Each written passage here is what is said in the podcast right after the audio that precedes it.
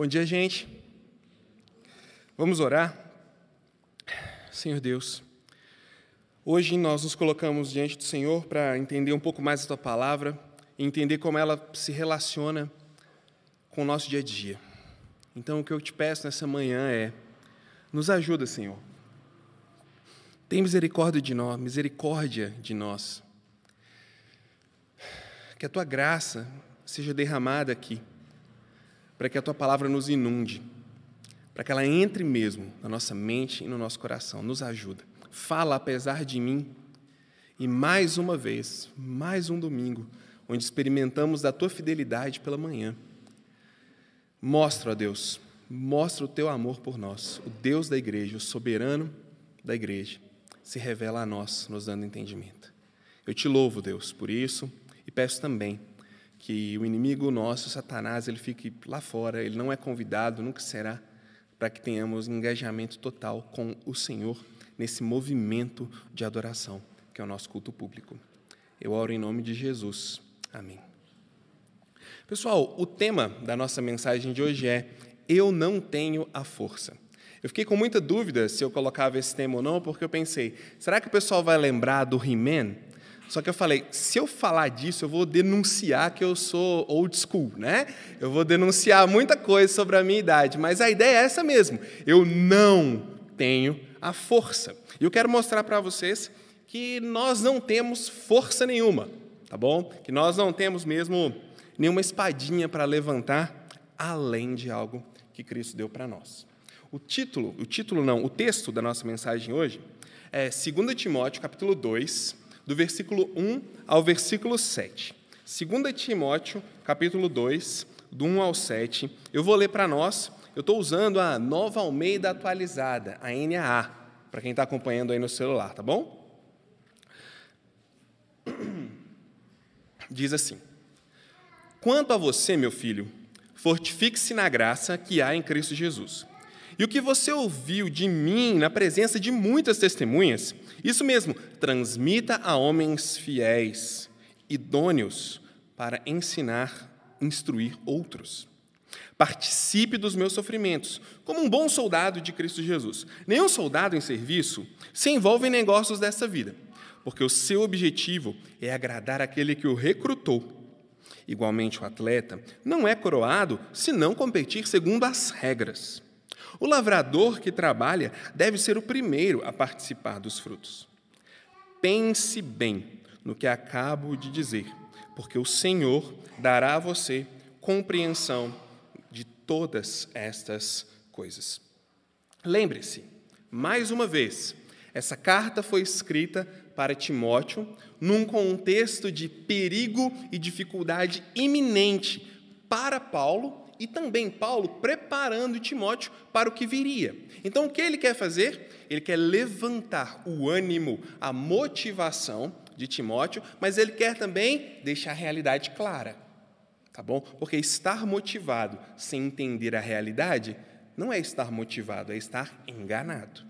Então Paulo deixa as coisas bem claras para ele aqui nesse texto. E ele assim, ele fala algumas coisas aqui que parecem ser contraditórias quando você mergulha um pouco mais nesse texto. Ele diz: Quanto a você, meu filho, fortifique-se na graça. Primeiro detalhe que a gente precisa olhar aqui é que ele está conectando esse texto com o texto anterior, tá bom? Esse quanto a você significa olhando para trás, ou seja, à luz do que eu acabei de falar, pense nisso. Ele tem em mente o que ele acabou de falar e está falando para Timóteo: baseado nisso, agora eu quero que você faça algumas coisas. Especificamente, ele está convidando Timóteo a olhar para o texto do capítulo 1, a partir do versículo 8. Do 1, 8 até aqui é o contexto especial onde Paulo está trazendo essas palavras para Timóteo. E ele diz o seguinte: olha, então você faça algo fortifique-se. Essa é a primeira das muitas palavras de ordem mesmo que nós vamos ver aqui nesse texto. A gente tem transmita, participe, pense, lembre-se, relembre, procure. Tem várias palavras de ordem aqui no capítulo 2 e essa é a primeira delas, onde ele diz: obtenha o seu poder, virtude, força. Onde? Na graça. Essa ideia de fortifique-se, essa palavra de força, o significado dela, ele é bem interessante, porque ela vem de uma palavra dunamai, que quer dizer eu posso, eu sou capaz, e dunamis, eu, eu tenho poder, virtude, algo latente, algo forte. E ele diz: olha, busque, obtenha essa virtude, esse poder na graça. Mas, quando ele usa essa palavrinha do jeito que ele usou aqui, ele está querendo dizer o seguinte: olha, busque uma força moral, uma força interior. Busque uma capacitação para fazer algo que vem de dentro na graça. É isso que ele está falando para Timóteo. Quanto a você, Timóteo, nesse momento, é importante que você busque uma força moral, uma força de vontade, uma força que vem de dentro, interior, na graça de Deus. E a forma dele escrever isso me deu muito trabalho, porque ele faz o seguinte: ele usa essa expressão no tempo presente, o que significa que é algo interno ele retrata uma ação que acontece do lado de dentro e não de fora, tá bom? É um evento assim que não está considerando o início ou o fim, mas é algo que acontece estritamente do lado de dentro. Só que quando a gente lê no português aqui, fortifique-se. Qual é a ideia que a gente tem? Poxa, preciso fazer alguma coisa para ter força na graça. Você concorda comigo? Fortifique-se, isso é um imperativo. Logo, a pergunta de quem está alerta é: o que, é que eu faço para me, me fortificar? O que é que eu tenho que fazer, então, para me fortificar na graça? Só que, além do tempo presente, ele coloca isso no modo passivo. Isso fica contraditório, porque é um imperativo para que ele faça alguma coisa, mas ao mesmo tempo está no passivo, o que significa? Ele não tem ação nenhuma nisso, ele recebe apenas essa força. Ora, como que ele manda Timóteo fazer alguma coisa que ele não é o agente, mas ele é o que recebe, ele é passivo nessa história? Isso parece que fica um pouco contraditório, porque a gente pensa, tá, e agora? O que é fortalecer na graça então? Como que eu me fortaleço na graça? Se é passivo, se eu vou receber. Duas observações. Primeira delas, esse presente imperativo que Paulo está usando aqui é como se ele dissesse assim: olha para alguma coisa que vai acontecer dentro de você. Preste atenção em algo que vai acontecer do lado de dentro. E como eu disse, por ser passivo, preste atenção, porque embora aconteça em você, não vem de você. A pergunta é: como isso acontece. Como esse paradoxo, essa contradição vai ser re resolvida? O que Timóteo precisa fazer então? Essa é a pergunta que a gente tem que responder. Se ele tem que fazer algo, mas ao mesmo tempo ele é o, passivo na história, ele não vai fazer, como que isso funciona? Vamos ler do capítulo 1, versículo 8 até aqui. E aí eu acho que algumas fichas vão cair na nossa mente. Ó, capítulo 1, versículo 8, vamos lá. Portanto, não se envergonhe do testemunho do nosso Senhor, nem do seu prisioneiro, que sou eu, pelo contrário. Participe comigo dos meus sofrimentos, a favor do Evangelho, segundo o poder de Deus. Preste atenção nessa parte. Segundo o poder de Deus, que nos salvou, nos chamou com santa vocação não segundo nossas obras, mas conforme a sua própria determinação e graça que nos foi dada em Cristo Jesus, antes dos tempos eternos, e manifestada agora pelo aparecimento de nosso Salvador Jesus Cristo. Ele não só destruiu a morte, como trouxe à luz a vida e a imortalidade mediante o Evangelho. Para este Evangelho eu fui designado pregador, apóstolo e mestre, e por isso estou sofrendo essas coisas, mas não me envergonho, porque sei em quem tenho crido, estou bem certo que Ele é poderoso para guardar aquilo que me foi confiado até aquele dia. Mantenha o padrão das sãs palavras que de mim você ouviu, com fé, com o amor que há em Cristo Jesus, por meio do Espírito Santo que habita em nós. Guarde o bom tesouro que lhe foi confiado.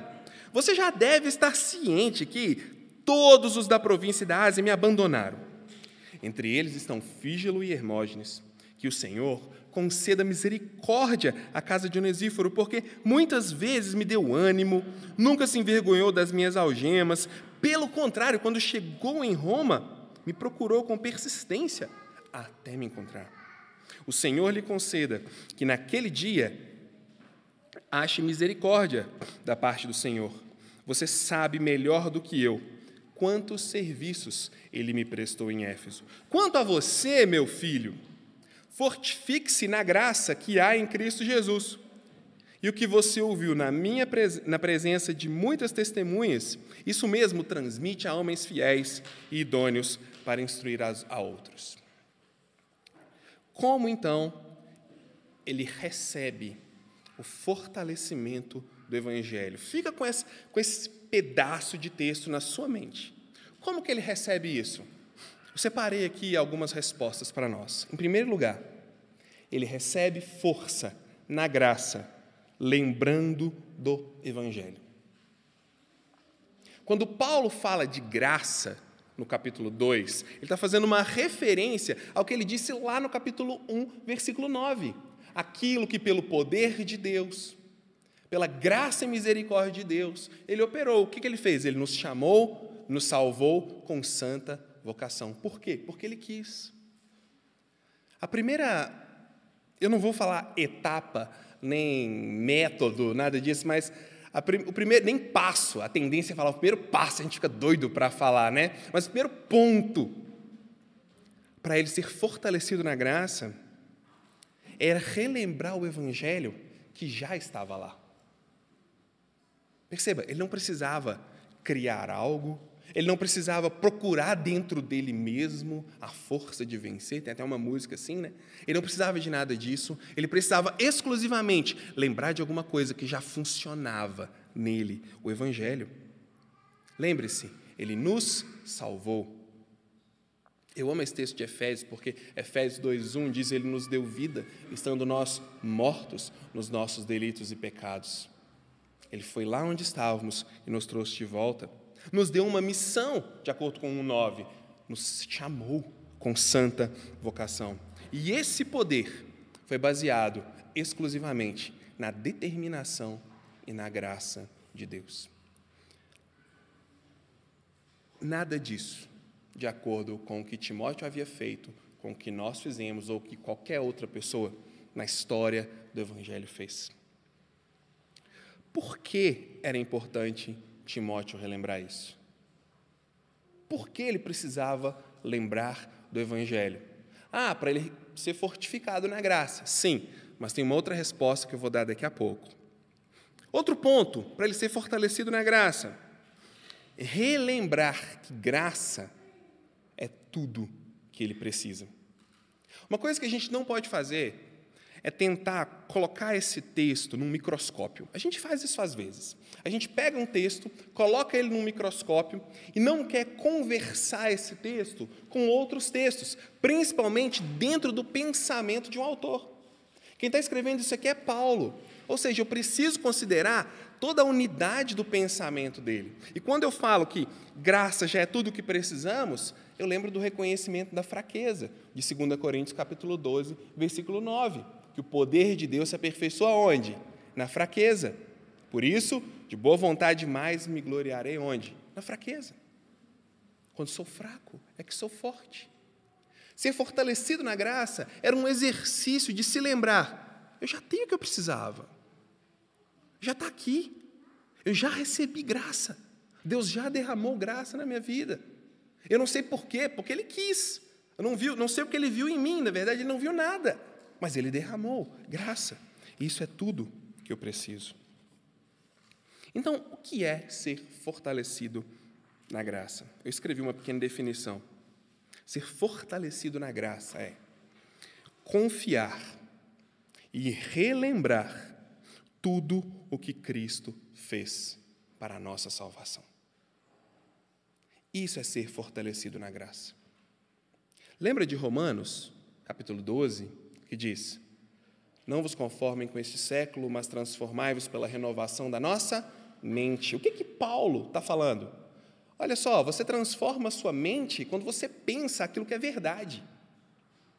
Você é fortalecido na graça quando você lembra aquilo que é a verdade sobre a graça. E qual é a verdade sobre a graça? É que Deus derramou ela abundantemente, sem encontrar razão nenhuma em nós para que isso acontecesse.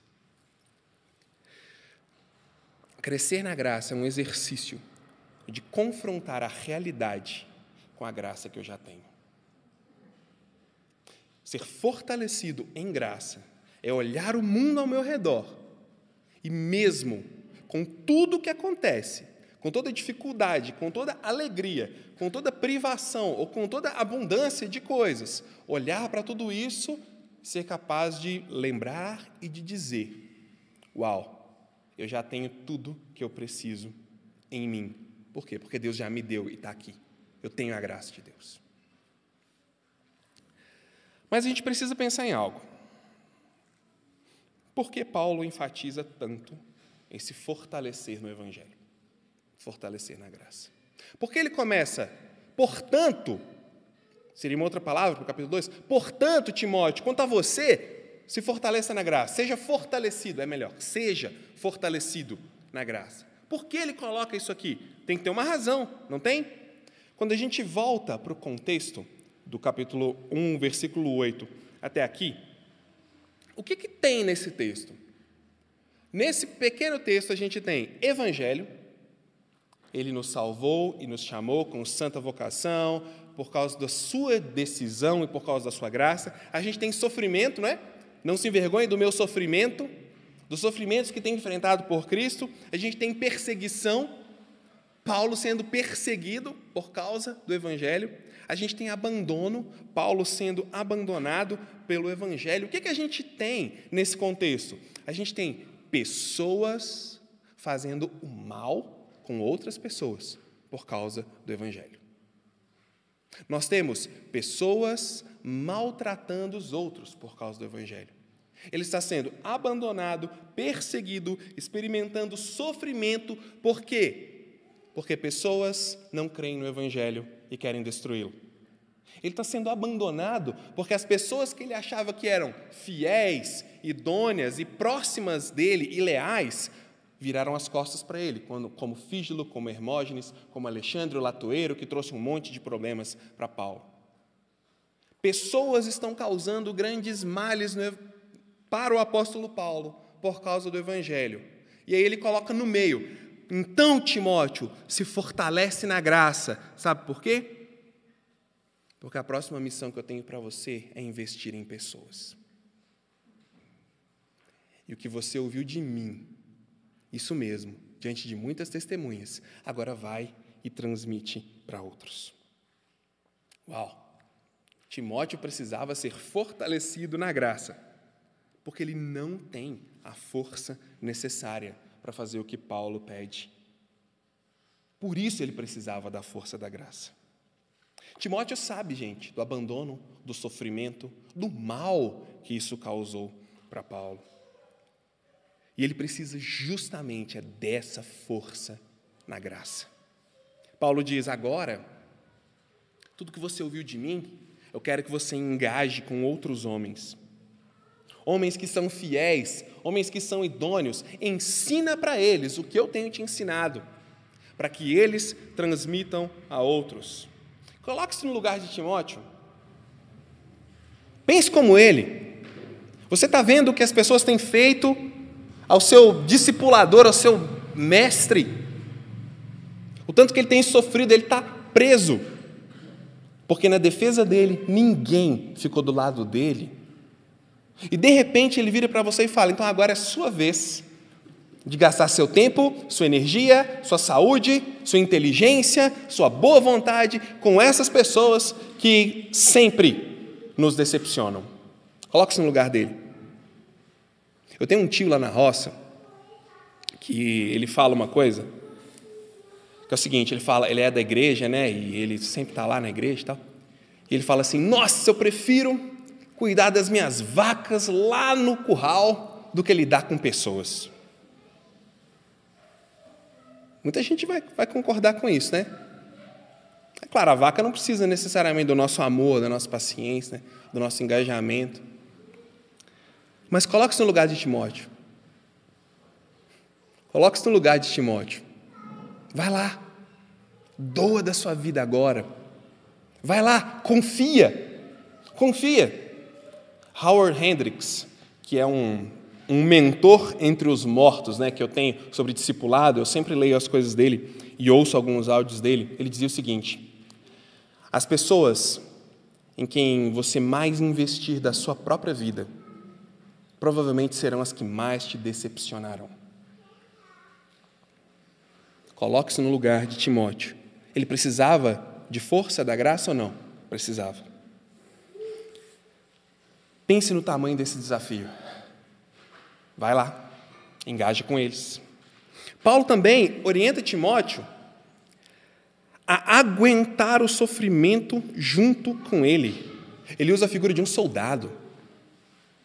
Ele diz: todo bom soldado em combate não se envolve em negócios dessa vida. Nós poderíamos falar bastante sobre o que isso significa. Mas pega a ideia geral do que Paulo quer comunicar para ele. Aguente o sofrimento que vem por aí e seja fiel com a missão de quem te chamou. Fique firme. Tem uma música que eu gosto muito. Ela tem uma parte que diz assim: Seu amor é como um soldado, leal até a morte que, que Paulo está falando para Timóteo?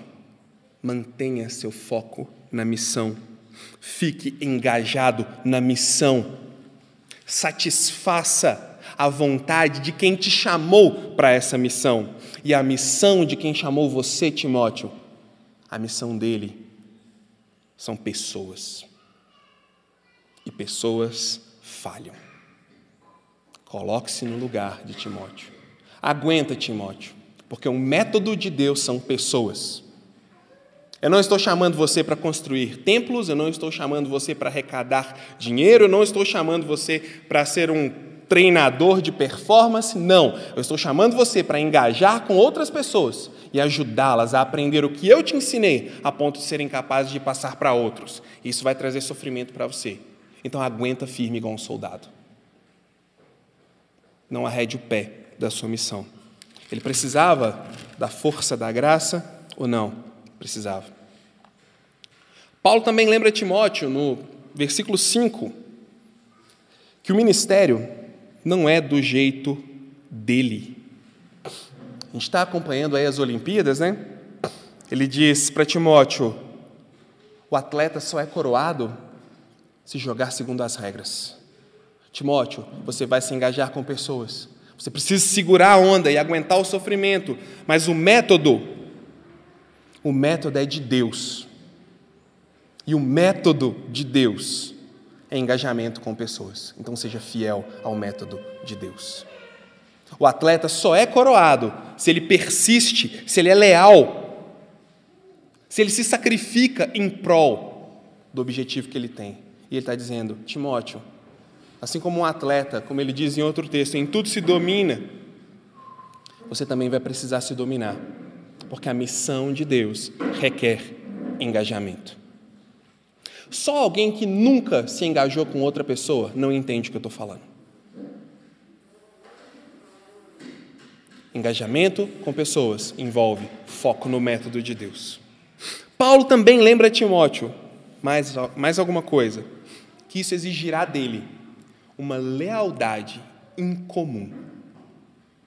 Uma lealdade incomum. Como assim uma lealdade incomum? Ele usa no versículo 6 a figura do lavrador, do fazendeiro.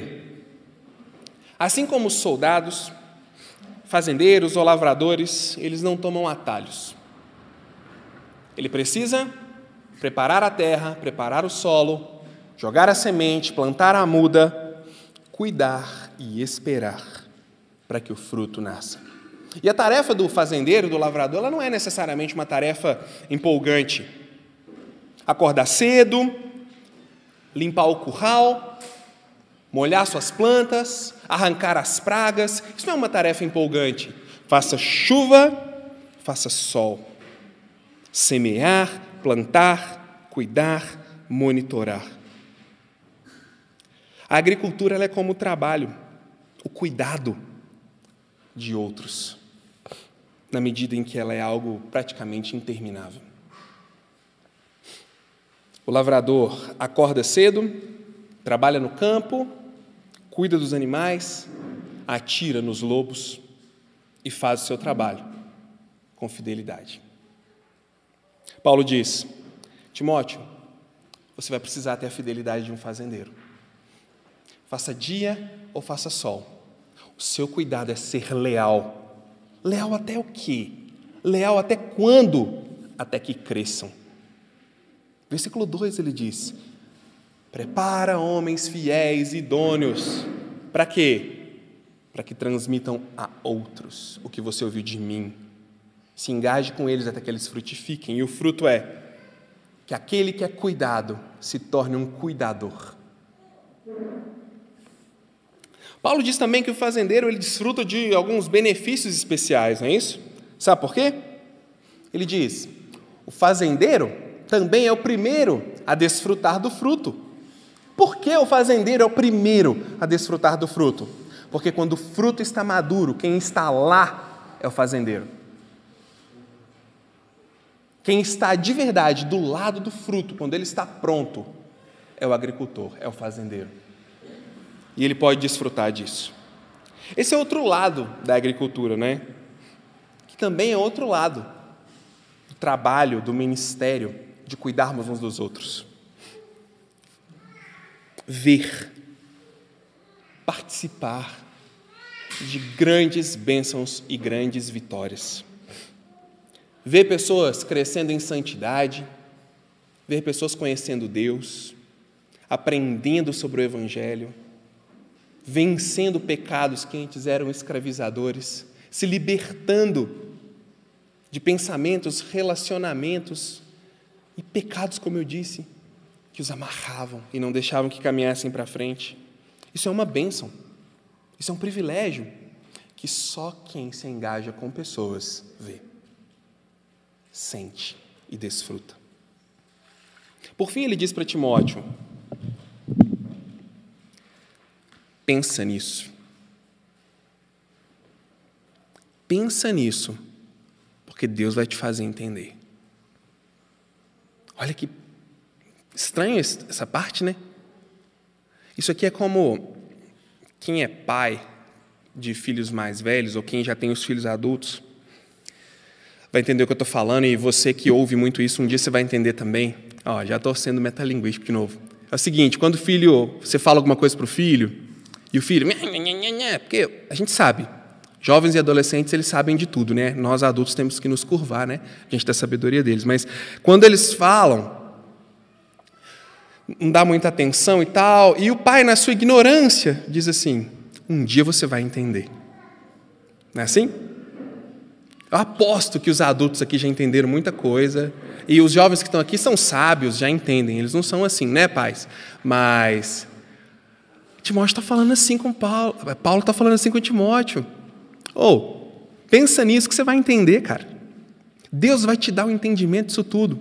Uma hora você vai perceber cada detalhe, cada dificuldade. Mas segue em frente, não desanima, não. É assim. É necessário passar por isso. A gente brinca, mas é necessário passar por cada etapa, por cada fase. Quebrar a cara de vez em quando. E ele diz: Deus vai te ajudar a entender e aplicar tudo isso. Eu não tenho a força necessária para a missão de Deus na minha vida. Você tem? É aqui que nós precisamos pensar.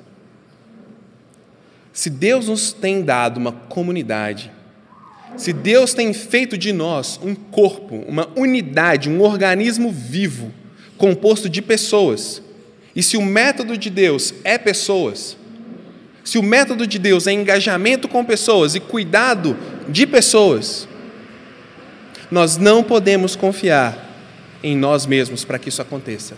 Nós precisamos ser fortificados na graça de Deus. E sabe como isso acontece? Quando, diante das dificuldades que pessoas nos trazem, nós lembramos da dificuldade que nós trouxemos para o Cristo.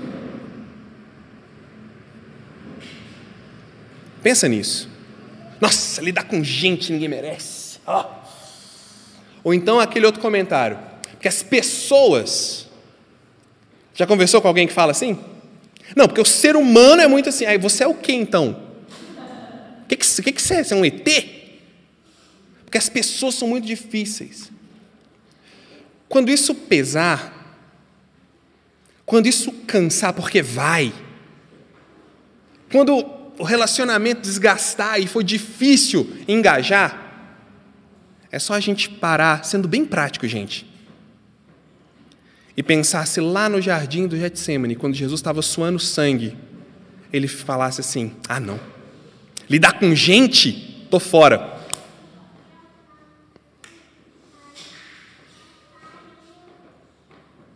É só a gente lembrar disso. Eu gosto muito de uma frase que um amigo meu me disse uma vez, numa pregação. Não, ele não disse para mim, ele disse numa pregação. E eu sempre repito isso, que é assim. Eu acho que ela encaixa aqui hoje para nós. É difícil suportar as pessoas? É difícil suportar? É. Mas eu quero te lembrar: enquanto você suporta alguém, alguém te suporta. E a gente só vence esse ranço quando a gente lembra do Evangelho porque tem alguém que suporta todos nós e nos ajuda a ser uma comunidade. Por que, que isso é importante? Por que, que lembrar disso agora é importante? Lembrar disso nesse momento, que somos uma comunidade que se engaja uns com os outros, que deve estar disposta a pagar o preço para se engajar uns com os outros, para cuidar uns dos outros. Porque a gente está muito lentamente muito aos pouquinhos, recomeçando uma vida normal como igreja e como comunidade. E nesse processo, tem muita gente pelo caminho. Nesse processo, tem muita gente precisando de acolhida. Nesse processo, tem muita gente sofrendo. Nesse processo, tem muita gente abandonada e nós vamos cruzar os braços, esperar que Cristo desça do céu e faça a nossa missão. Nós vamos agora celebrar a ceia do Senhor. E é super oportuno nós celebrarmos a ceia agora, porque a ceia é a lembrança. É a lembrança do que nós somos, família de Deus. A ceia é a lembrança do que nós temos, comunhão com Deus. A ceia é a lembrança que nós somos enxertados no corpo de Cristo pela graça. Nessa união mística, entre aspas. O Senhor nos reivindica como propriedade dele na vida e na morte. Nos tornamos, somos, povo de Deus e membros de Cristo pelo poder do Espírito Santo.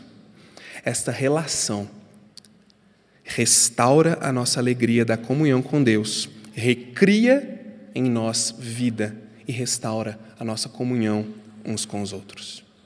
Enquanto nós celebramos a ceia hoje e lembramos da comunidade que Deus nos fez e que está presente aqui, e lembramos do sacrifício de Cristo, da graça dele derramada, que nos impulsiona, que nos direciona, talvez nos empurra ou talvez nos dá um bicudo na direção de engajar com pessoas de pagar o preço, de ser fiel e de ser leal e de ir até o fim.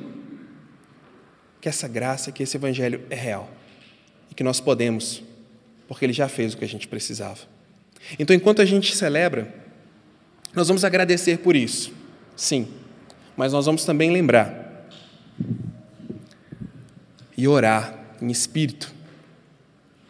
Por todos aqueles que já celebraram essa ceia com a gente, mas não estão aqui. Por todos aqueles que já se assentaram na mesa do Cordeiro conosco, mas não estão sentados aqui agora. Talvez estão aí em casa, em espírito, sentados com a gente. Nós vamos lembrar de vocês também. Mas eu estou falando especificamente daqueles que não tomam uma refeição do Cordeiro conosco há muito tempo. Onde é que você está? Onde é que vocês estão? Quem vai lá? Quem vai procurar saber? Quem vai convidar eles para se assentar à mesa novamente? Deixa eu te falar uma coisa: se você não fizer, ninguém vai fazer. Jesus, disse, Jesus Cristo disse, né, na noite em que ele foi traído: Todas as vezes que vocês tomarem essa refeição, se lembrem de mim. Todas as vezes que vocês partirem esse pão, lembrem do meu corpo.